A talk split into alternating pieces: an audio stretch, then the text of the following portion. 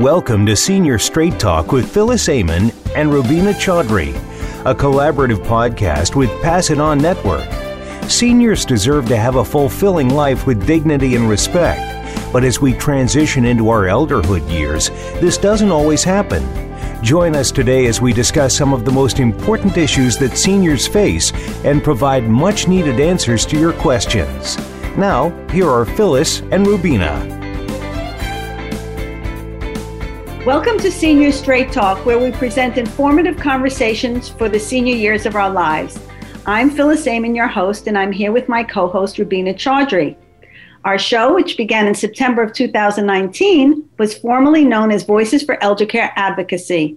But as with Senior Straight Talk, all episodes of the previous show can be heard on the Voice America Empowerment channel and can be downloaded on your favorite podcast platforms. Please remember to like, click, and share our episodes.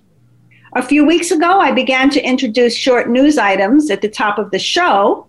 Uh, you can now hear them on my YouTube channel at Phyllis Amon Associates, and the title of these news tidbits is Senior News for Today.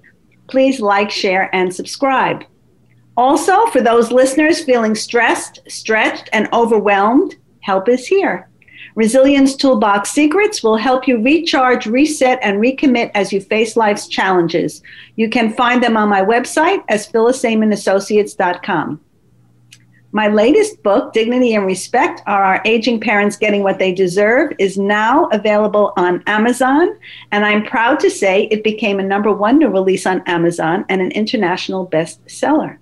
It's available in both paperback and ebook formats. I hope you'll purchase a copy and encourage your friends and colleagues to do the same. I appreciate your support and hope you'll help spread the word on this all important topic. We're proud to announce that Senior Straight Talk now has a collaborative partner, the Pass It On Network, a global peer learning network for positive aging advocates and a member of the United Nations Open Ended Working Group on Aging, now joins Seniors Straight Talk, bringing our listeners informative conversations for the senior years of our lives. At this juncture, I also want to thank Peter DeGeer of DeGeer Therapy Services, who is a colleague and consultant specializing in rehabilitation therapy services in nursing homes. And now I'm going to um, ask Rubina to join me on the uh, on the show. How are you doing, Rubina? I'm doing well, Phyllis, and I want to thank you for uh, conducting a very nice interview last week. And uh, I certainly enjoyed listening to it, and I appreciate the break that you gave me a couple of times. Oh, well, you know, that's what friends are for, right?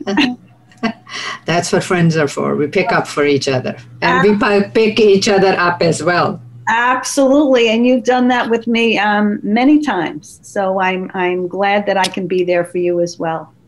And there are a couple things that I would like to share. What's been happening on the olive front? Okay. Uh, and during the month of November, we had a month long walkathon where we asked everybody to walk in their own neighborhoods and help raise funds for Olive.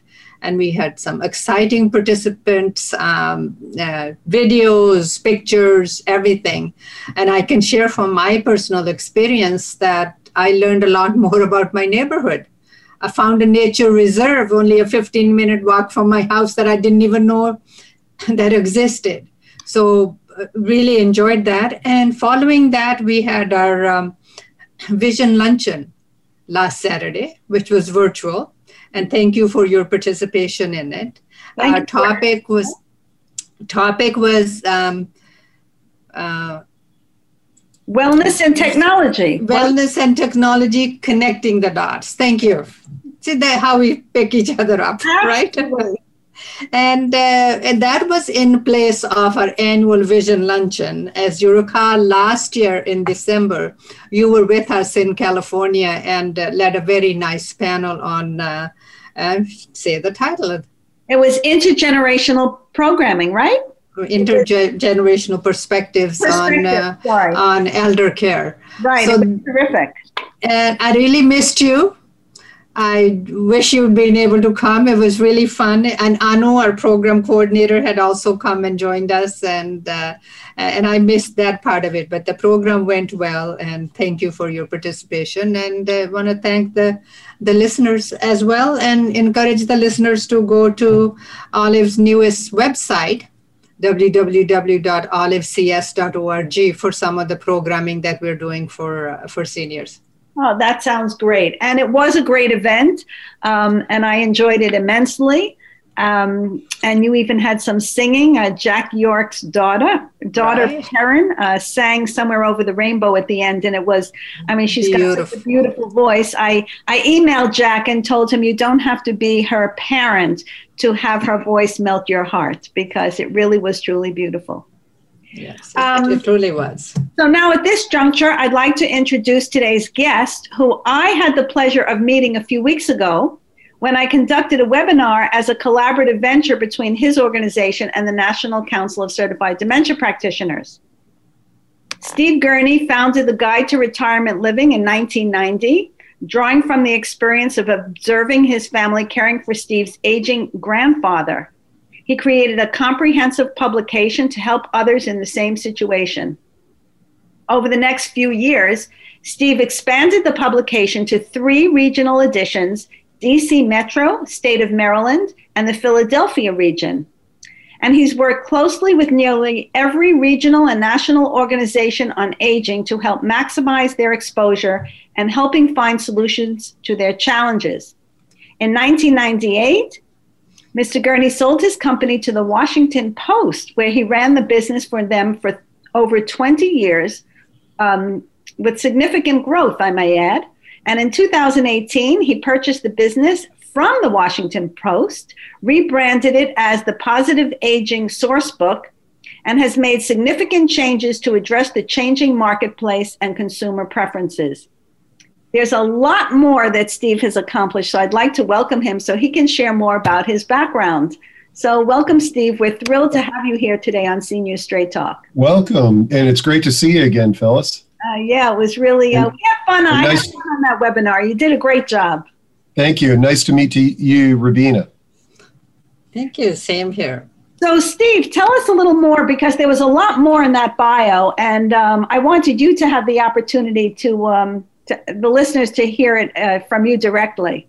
Yeah, sure. Well, uh, thanks. And um, I think you know, like a lot of one of the one of the neat things about working in the field of senior services, aging services, whatever you want to call it, is a lot of the people are drawn to it th- through personal experiences. And for me, I was a college kid observing my grandfather in a nursing home, seeing what my family went through, and I just kind of stumbled into the fact that there wasn't an easy to use resource to help people in the same in the same boat. And I, I would have never thought that I'd be here 30 years later and um, have had a full career um, helping older adults, their family members, and bringing together senior serving professionals. And I think that um, one of the unique things about what we do with Positive Aging Sourcebook and sort of the secret sauce to that organization is, is that what I discovered early on was that is very difficult for individuals to just randomly say, okay, let me sit down and start planning about what happens if I am growing older and I need assisted living or home care, or anything like that. It's it's a it, most folks are not open-minded enough to sort of plan in that direction. However, what I discovered was is that we we have challenges that we sort of face through our our lifetime and it might be going in to update your advanced medical directive. It might be talking to your realtor about a, a smaller place to live that's that's maintenance free and through that journey, you're running into these various providers. And that's the secret sauce to Positive Aging Sourcebook because we've brought together uh, a community of thousands of those providers. And what ends up happening is you're talking to that attorney and they say, you know, you're bringing up some interesting points. Here, take this guide. And um, it has a lot of the answers to the questions that you're asking. So, so I, I feel really pleased to have brought together this community of providers. And I think the um, the interesting thing is is that one of the things that we did prior to COVID nineteen was we would have a lot of live events. So we would convene. So, like for example, the program that you gave to us, we might have invited you down to come speak to 200, 200 senior serving providers in the DC area on empathy. And um, they'd exchange business cards, they'd network, what have you. And we've been doing that for about 25 years. And when COVID hit, um, I, you know, like everybody, I was like, oh, this is just a temporary blip. You know, we'll get back on track. Well, after a couple of weeks, I started getting phone calls, and people were saying, hey, when, uh, what are we going to do without these meetings? And, um, you know, like a lot of people, I got the Zoom account, figured out how to convene uh, large meetings online. And um, now I actually feel like we're connecting more people in a more meaningful way than we were with our live events. And um, uh, it's really exciting to see the I'm, I'm, I'm just trying to pull every lever to reinvent myself and reinvent my organization in this new world. But we're having some great discussions online that I don't think we would have ever had if we were doing live events. You know, I, just want to address that because um, I said to somebody the other day, um, I was introduced to her through someone else, and she's head of um, actually um, the Greenhouse Project. And um, oh, Susan Ryan. No, yes, great. Know her really well. Yeah, uh, we had a great conversation, and um, I might be doing some work with them too. I mean, she was she was interested in a lot of uh, the things I was talking about. But I, I said to her, you know, um, I think I've made um, more interesting connections um, through this whole Zoom situation in the beginning it was like oh my god you know the zoom and you felt you got zoomed out. Now i think i'm really looking forward to these zoom um, these zoom conversations and and um, meetings because it, it's a different kind of connection. You're really connecting with people in a better way than really just using a telephone. I yeah, think it's much I, more meaningful. Yeah i think i think what i'm seeing is is that we're able to get ideas and concepts and new developments out there quicker to a yes. larger audience than we were before. You know, in since March, we've probably done 75 what I call them digital discussions instead of webinars, and um, and we've focused on some just really cutting edge technology that there would have been no way that we could have introduced this to this community of providers um, in the old way. So I'm I'm I'm really I'm I'm devastated at the about the COVID crisis, but I'm excited at where it's it's forced us to go, and and we'll never go back. You, you know, we really will. I, I, think you're right. And there's something else that you said uh, at the beginning when you said people not you know planning for these situations.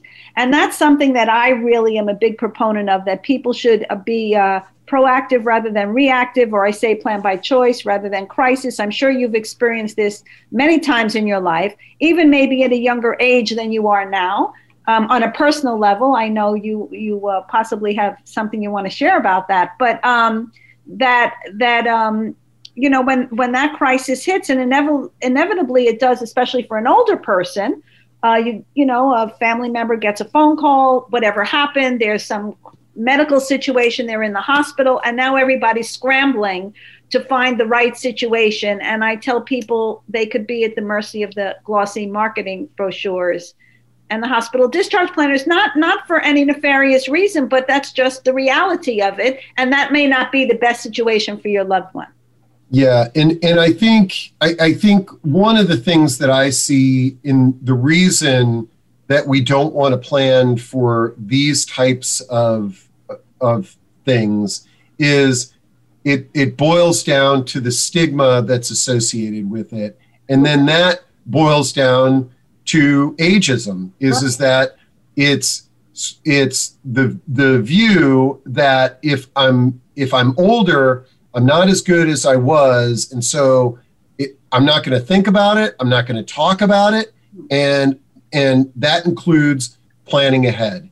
And um, i'm i'm eager for the ageism movement to take center stage and um, and for folks to really become more aware of the language they're using uh, and the the way that their their own personal view of um, growing old may sort of uh, infect the minds of the people around them. Oh, absolutely. Uh, the last two chapters of my book really deal with that uh, quite a bit. And I just want to add that this coming, um, well, when this airs, it will already have happened, but I'm going to mention it anyway that um, I'm um, co moderating a panel on um, ageism with people from around the world on Monday um, at nine in the morning. And um, yeah, because this conversation is a conversation that needs to be had. Um, and it, it infects people's own feelings about their own age uh, because it's so it permeates every aspect of our life from the time that we're very young. I've talked about that many times. But you know i, read something that uh, you had some interesting experiences when you were in earlier years in senior living communities. So do you want to talk about that uh, yeah no i love talking about this. So right now i'm 55 and um, I uh, when I was 43, so I I had this interesting project. I uh, over the course of a year, I lived in five different senior living communities as a resident, and um, I didn't sort of per, I didn't you know uh, roll around in a wheelchair. I didn't you know uh, per, you know sort of do some kind of um, makeup job or anything like that. The the goal of this project was that I was going, I wanted to experience senior living communities as a person, not an older person, not a person with disabilities. And um, and you know, one of the things that I wanted to um, get a better handle on is is that can these be good neighborhoods for an individual to live, regardless of their age. Mm-hmm. And um, what prompted this was actually um, I was uh, I was in the first class of the UMBC School of Aging Studies um, graduate program, and there was one day when one of our professors said, um, "How many of you all work in a nursing home?" and there was 24 people in my class and a few raised their hands. And then they said well now how many of you have taken a shower in a nursing home? And it was one or two and it was because it was like a snow day and they were forced to stay in the nursing home to take a shower. And and and that led into this discussion that really kind of like opened my eyes that wow you know here we are we all claim to sort of be these awesome senior living providers, but we're not actually eating the food that's in the restaurant that we work in, you know? And and that was just in the back of my mind. And so anyways, I got through that program and I, you know, I was meeting with one of my clients um, and and ironically, I was meeting with these clients on the day that I took my kids to their first day of school. My kids were pretty young at that time and they were talking to me about my first days of school and they they were actually listening to me and interested because I really went through first days of school just like right. they did. And then I go to my client who was in assisted living and we were having a brainstorming discussion and they were asking me my opinion on something and I started to answer them and then I said, "You know what? I could answer this a lot better if you'd let me just move in here and and live here for a while and then I could give you a little better perspective. And you know, all their jaws dropped. They're like, "What?" It, they're mm-hmm. like, "Really? You would do that?" And I was like, "Well, yeah. You know, I mean, I here I am, I'm this senior housing expert, but I've never even spent the night in a senior housing community. So I, um, I, you know, we had this conversation and they called me a week later and they said, were you serious about doing that? And I was like, yeah, you know, so I, um, I, you know, I, I went through the process, did everything exactly like I would have moved in, figured out what, what uh, furniture we'd have to move from our house and this, that, and the other. I filled out the application. I didn't take a car, the whole nine yards. And it was, it was a real eye opening experience. It was, it, it, it really changed my way of thinking. And I learned a lot of lessons, but I think one of the things, one of the blind spots that I had seen, and, and prior to doing this, I had visited well over 500 communities and talked to hundreds of people who had made the decision. What I what one of my blind spots was I didn't realize how much the residents care for each other oh. because all we talk about is how well the staff is trained mm. and how we are you know certified and we've got all this that and the other if you're in a larger community there's no possible way that your staff can take care of every need that a resident have even if you're in a small community and what i saw was just how much the residents cared for each other and took care of each other even the two ladies that bicker at each other every day they really care and love each other. And I, I spoke a lot about this after I did it. And, and a friend of mine, or uh, he, he is a friend of mine, but he was at one of the events and he said, I know exactly what you're talking about. You put a bunch of people in a boat that they don't think they want to be in, they come together in a more meaningful way. And that's what I've seen in every senior living community that I've been to. And so that was that was just one of the great lessons that I learned. The I, I did this five times. The second time I did it, I have a wife and and two kids. I wanted my whole family to go in and do this with me at a community. Um, they didn't buy that. I managed to get my son to go with me. So my six year old son was with me, and that was in an urban community. So the first one that I went to was a suburban car dependent community. And what I realized was hey, this is great, but I'm still as car dependent as I was in right. a suburban house. Mm-hmm. And so by moving to an urban place with my six year old son, it gave me a, a, different perspective and got me thinking down a different uh, way of uh, way of you know. I, I just want to um, I want to say that um, several months ago I spoke with this uh, nursing home administrator. Um, I think she was in Michigan, no, well, it was way before COVID, so it must have been last year. And what she did was, oh, I think she was part owner of these uh, this nursing home. And what she did when they were training CNAs, which is something I have always said, is that they had to move into the uh, nursing home for a week. But uh, different than you, uh, they had to take on the diagnosis and the characteristics of that diagnosis mm-hmm. of, of whatever they were assigned. Um, and they had to live that week out in that fashion. So if they had had a stroke and let's say one side of their body uh, was immobile, they had to live that way, whatever it was. Um, I have often said when I've done training in nursing homes, it, it's mostly uh, the ones I have done, and mostly around swallowing.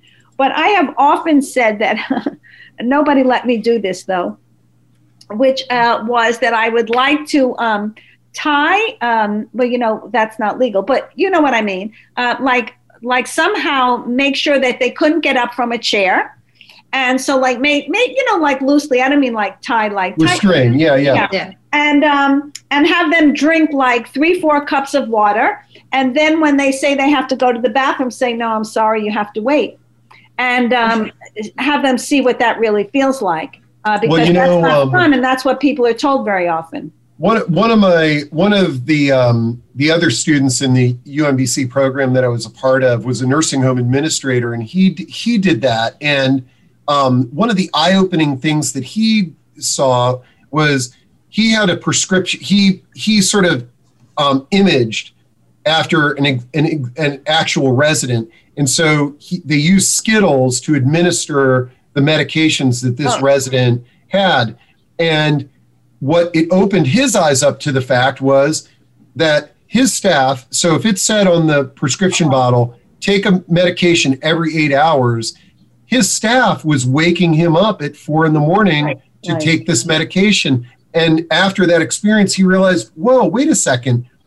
We would have, we've been taking eight hour prescriptions our entire life. We don't wake up at four in the morning. You wake up and then you take it. And so just little things like that, if we put ourselves in the shoes of the people we're serving, we can um, gain a much better appreciation of of options. Well, no, I, I, I agree with you 500% because, of course, I've worked in just about 50 skilled nursing um, environments. And of course, I've seen a whole range of things, um, including, you know, when you're saying about taking medication, um, somebody putting three, four, five pills in a cup and expecting, you know, a person to be able to take them in one shot. And uh, that's a whole other story. But yeah, that's fascinating. And I, um, I hope that's food for thought for people because, you know, it, it tends to be very much us and them. It's those people over there. They're older. They're living in that place. They're living out their years. And like, um, you know, it's very much separate from out, like an out of body experience almost. It's separate from us.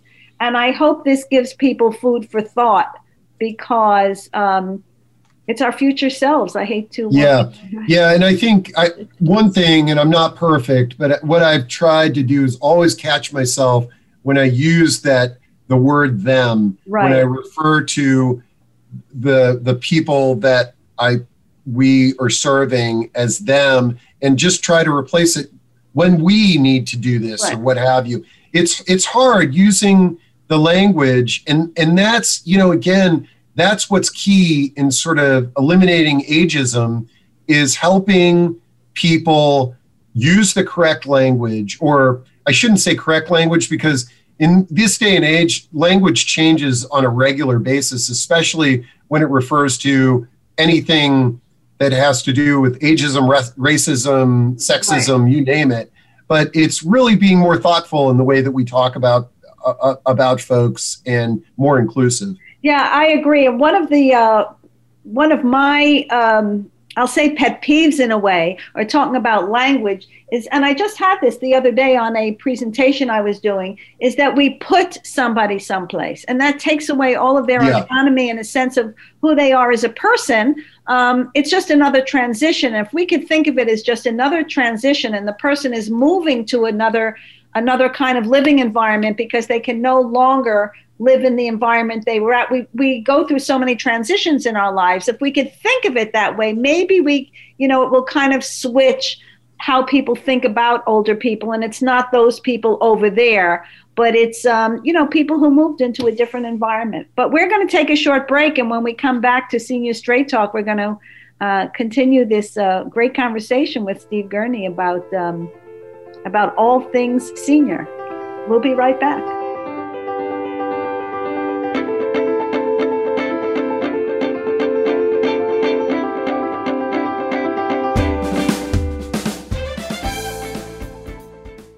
Phyllis Amon, owner of Phyllis Amon Associates, provides strategic solutions to families seeking care for their loved ones and coaches them to become more effective advocates.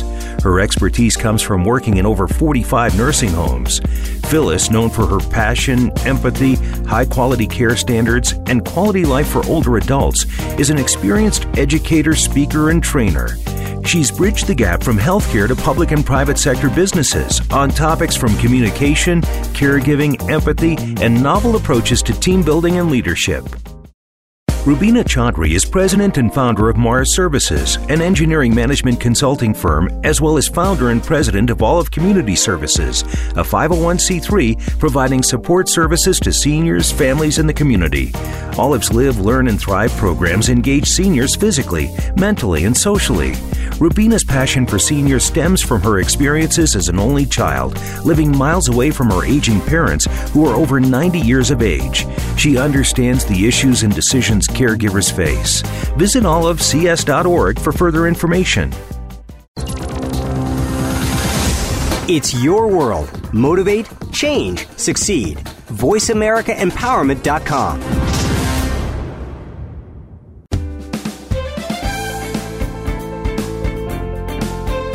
You are tuned in to Senior Straight Talk with Phyllis Amon and Rubina Chaudhry.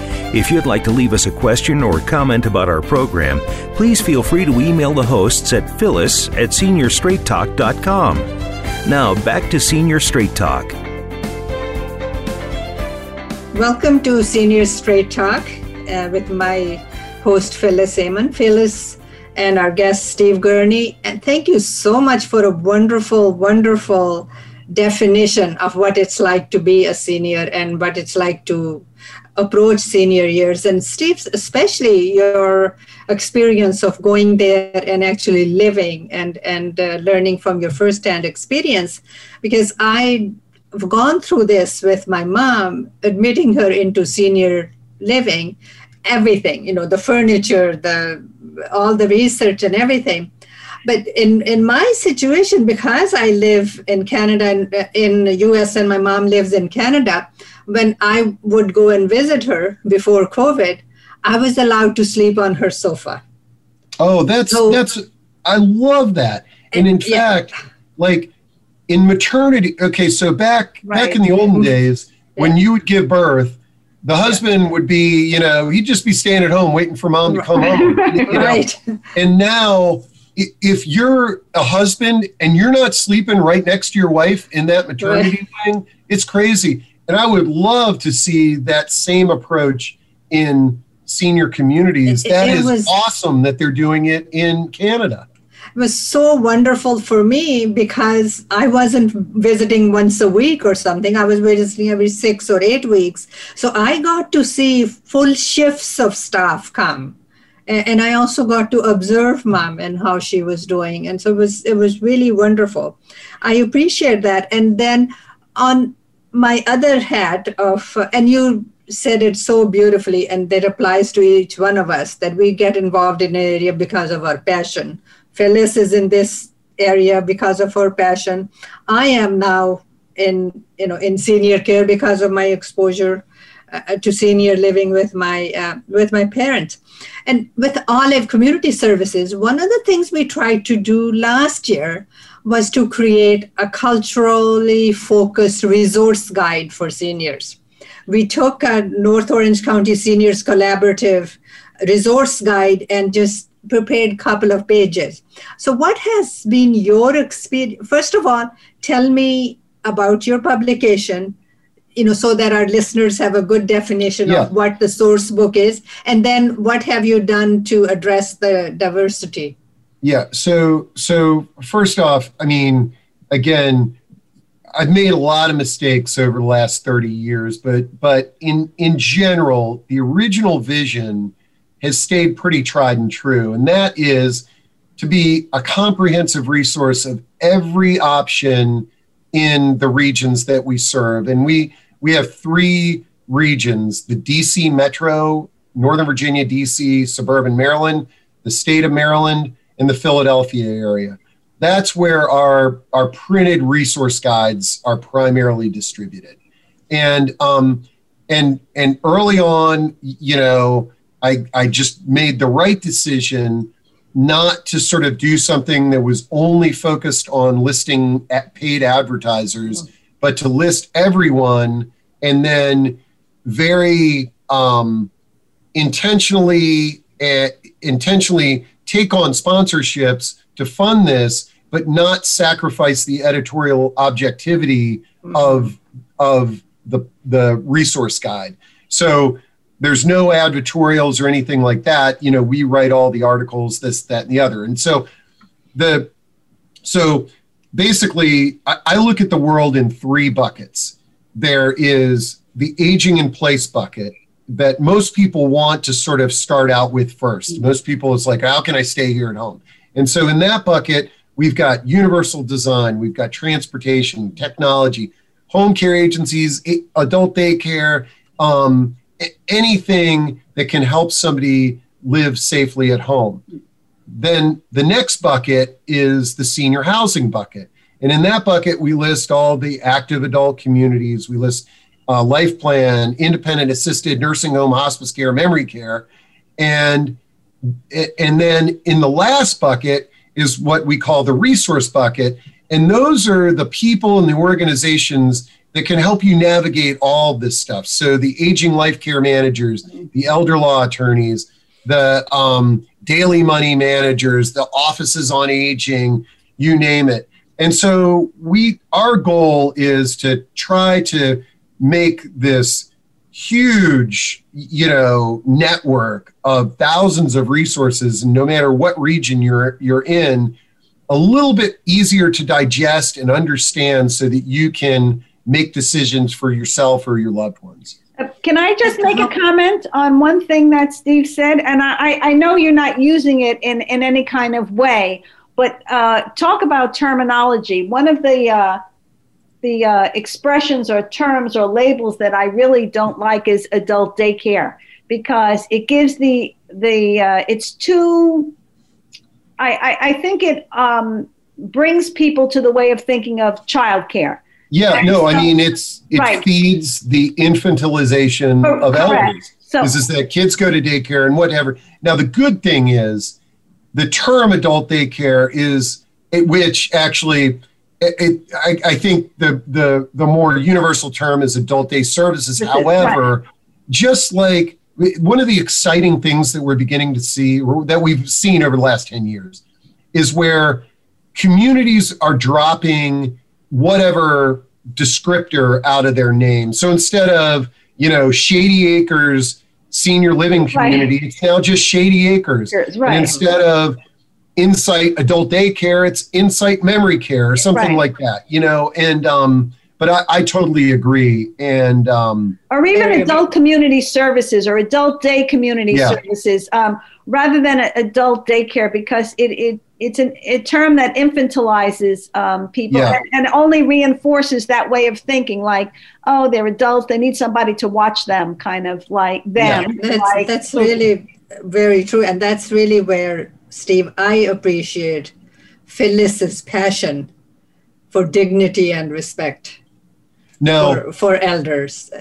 Uh, absolutely. Now, since we're on the adult day services or whatever we want to call it ban- um, discussion, one of the things that ke- that was driven home to me, I, I've always been a fan of the of adult day services, especially for families that are taking care of somebody with memory impairment Yep. who's living at home.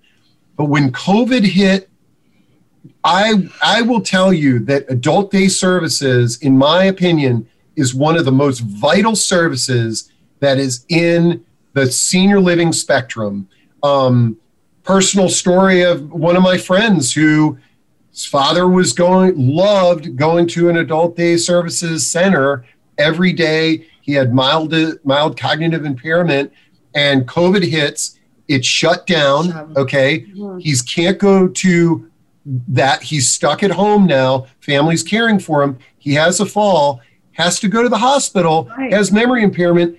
The family can't go into the hospital with Right. him. He wanders away. This is May of this year, and he's never been found. Okay, and Oh, But- but there that's that's one tragic story but i've heard countless stories of families that you know made the decision to age in place with a loved one with cognitive impairment and adult day services was their respite whether it be five days or one day. Right. And now that's a big burden you know Right. taking care of somebody with memory and and that's where and that's where families are you know talk about resilience and and um, self-care and and taking time for yourself because families are really really struggling.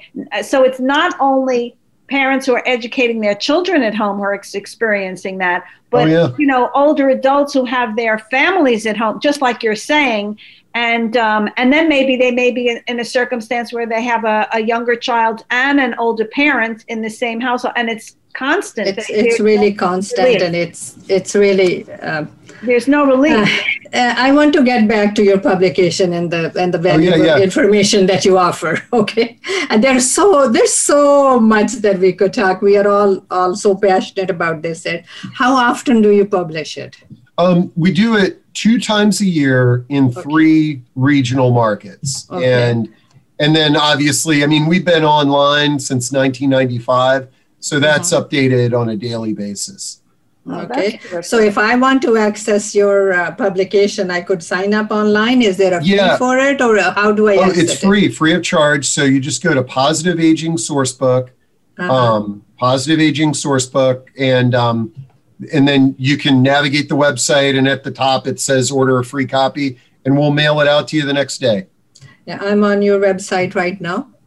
So, and it's, uh, I will definitely be looking at it, looking at it. And I want to share with you also for a moment what's brought Phyllis and uh, I together, and what are some of the things that we're planning to do. And one of them is this uh, Mhm. this uh, memory adult, memory adult, care adult, adult day adult program. community memory services, something like that. We've been talking about that for quite some time. To For have a, a, a, a, I'm sorry, not to interrupt, just to have a, a, a community program dedicated uh, to people with memory impairment. Oh yeah, no, I think that would be great. I and I've got some resources that I have um, leaned on that you know are um, are really well. So I'm excited for you guys to do that. No, we would we would really appreciate that, especially in this um, North Orange County area. In Fuller, uh, I live in North Orange County in Fullerton, and just our surrounding areas. There's not much availability, and uh, our dear friend Phyllis is uh, is certified as a residential care facility administrator in California, though she's living there in Connecticut. But eventually, you know, we'll we'll have her migrate out out west. But you know, we're really learning from you each uh, each day. Um, what you know in our olive experience, Phyllis and I and the rest of our group, we're really at the foundational level where we're trying to de- design something that's ideal that uses the the research and the lessons learned of other people what advice would you give as we move forward in this in this experience? Um, I, you know, what, what I, the advice that I give entrepreneurs and that I give folks that are, are facing what we call these elder care challenges is, is to have a wide field of vision and to be, and don't feel like you need to order what's on the menu.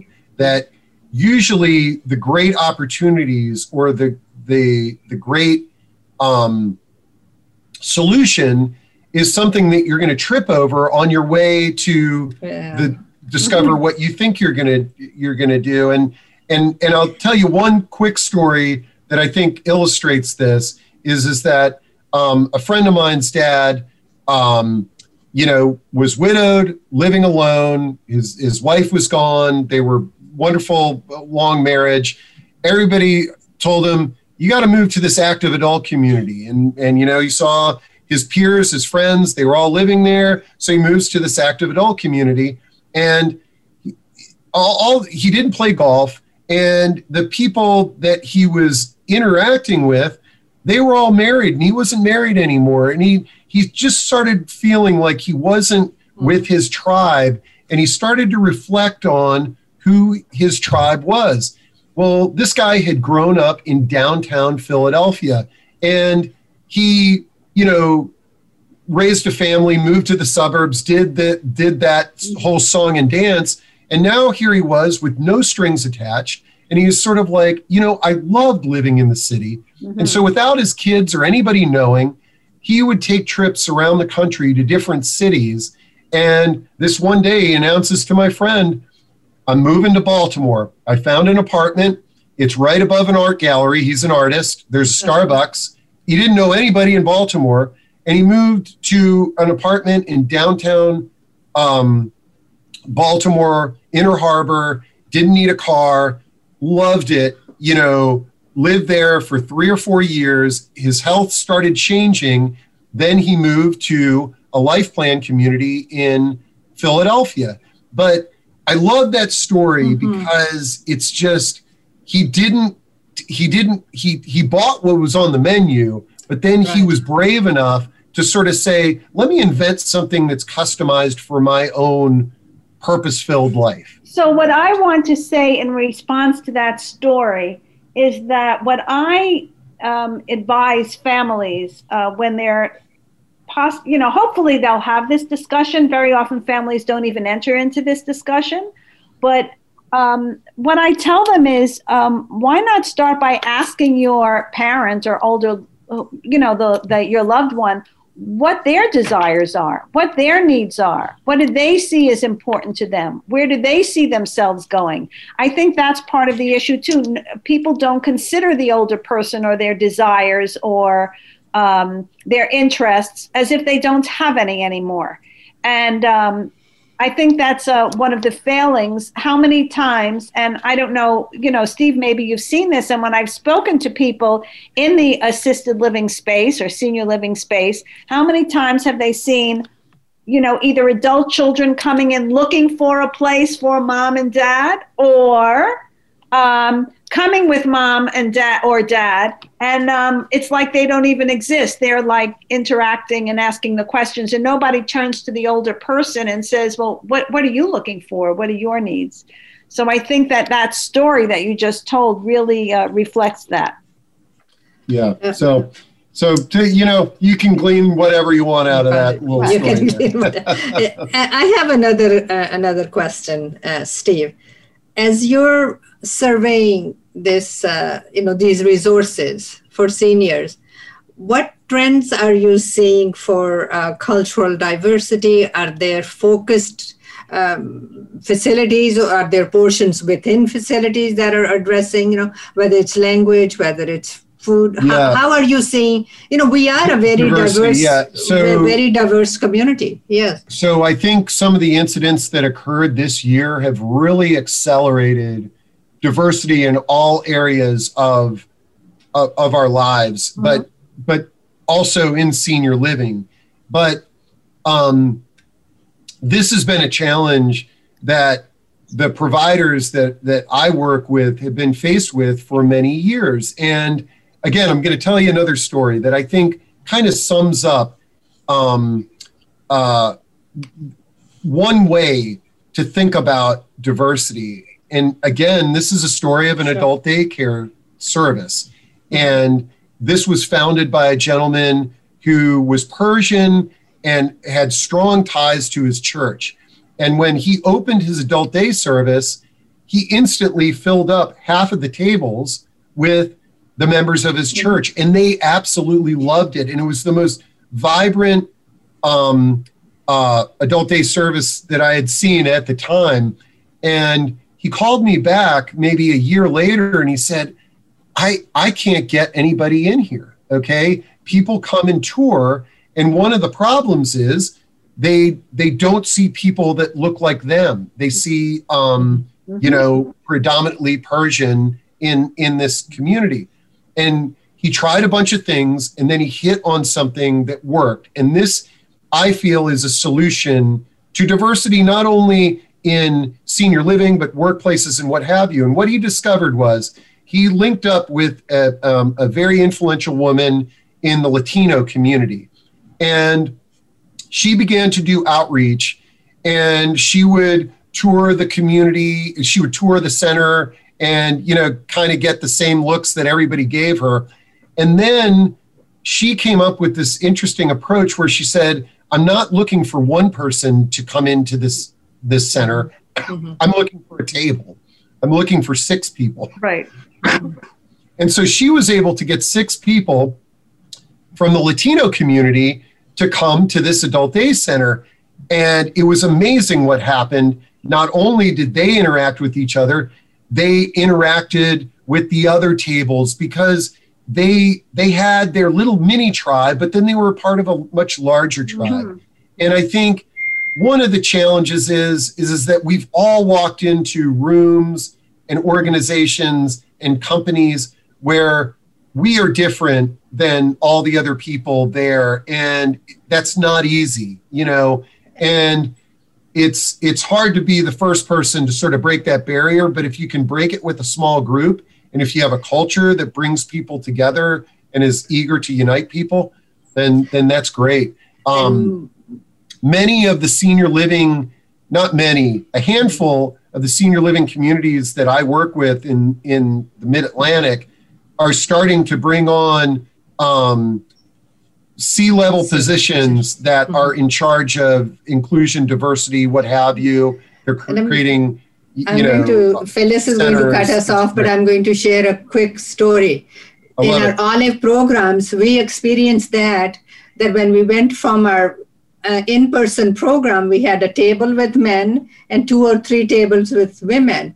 And when we went online, slowly our men participants fell off because they didn't feel part of this group of women. And here we were able to have tables for each other. So it's I think it's the concept of being together with the same kind of people, even if it's just a table, is very important. Uh, what I was going to say, and I know Rubina, you and I connected over cultural diversity when we first met about two years ago at this entrepreneurial conference. That was the first conversation we had about cultural diversity. And uh, something that I'm concerned about, and I, it does come from the nursing home space, is the culturally diverse residents of nursing homes and the culturally diverse caregivers um, and how oftentimes there's a mismatch. And that's something that really isn't addressed in the industry. And I believe it, it's something that's sorely needed to be addressed because um, I I it, it becomes problematic. Uh, uh, Steve, I want to share with you that my first experience with assisted living in Canada was very positive. My mom had a friend who lived in assisted living that was uh, for uh, South Asian people. And we just went to visit my mom's friend. And that's how we even learned that this facility existed. So I don't know what kind of outreach they did, but my mom was a couple years later able to go there, and it was just so so amazing. Uh, and, and you know that's a wonderful facility, and that's what spurred all my interest in this uh, in this area.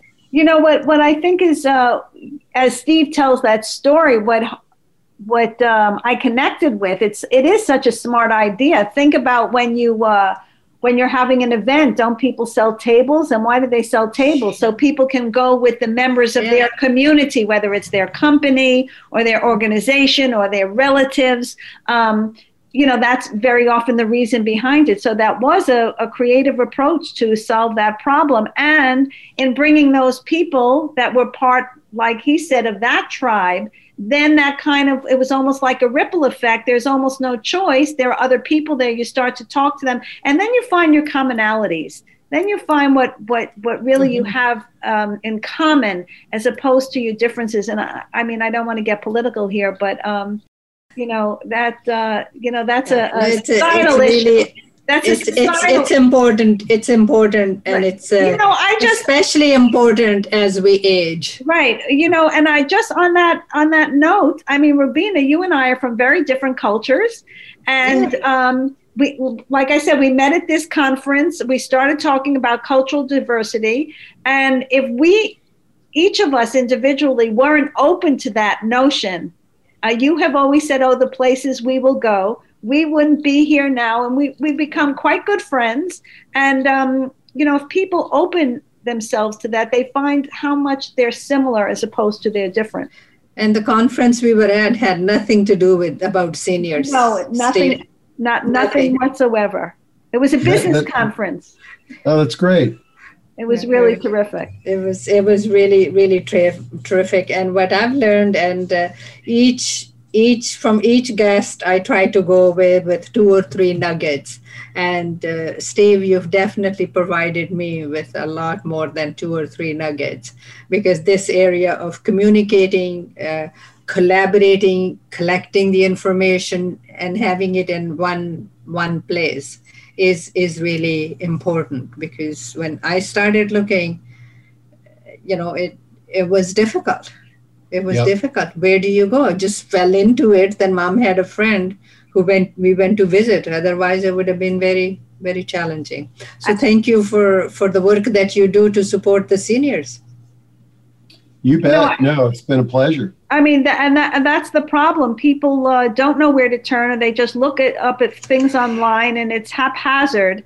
And having it all in in one place is just you're, you're providing something so terrific, Steve, because Um, otherwise, you know, people are just looking and reading and grasping, and um, or they rely on one person who's who's bringing them the information that they have, as opposed to having the information for themselves at their fingertips. Are you planning to expand to other markets?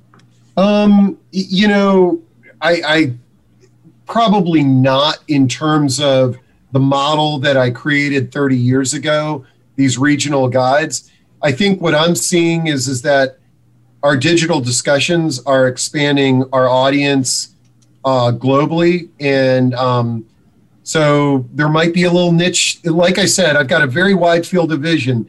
I, I expect to trip over something that is mm-hmm. really leads to an expansion, and um, I've got a lot of things on my radar, but um, nothing is really uh, stuck substantially just as of yet. Well, I hope you're going to well let us know what that is because whatever it is, I'm sure it's going to be not only creative, but I'm sure it will be helpful to um, to the community at large. Uh, in addition to seniors and their families. So I, I think that brings us uh, to the end. So I, I, want to thank you, Steve. Uh, it's just been fantastic. Um, it's been enlightening. I want to thank you for the valuable work you do, the valuable information you provided for our listeners, but also for Rubina and I. And, uh, you know, I'm sure, like Rubina said, we'll take some of these nuggets and uh, try to implement them as we move forward with our own um, our own projects. Sounds great. Great, great to to talk to you guys. So thanks again, and please please join us on our next episode of Senior Straight Talk for more informative conversations for the senior years of our lives. This is Phyllis Amon and Rubina Chaudhry signing off. Please remember to like, click, and share our episodes. And until next time, stay safe, stay well, and stay tuned.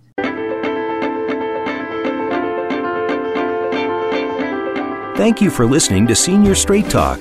Join your hosts Phyllis Amon and Rubina Chaudhry again soon for another episode on the Voice America Empowerment Channel or your favorite podcast platforms.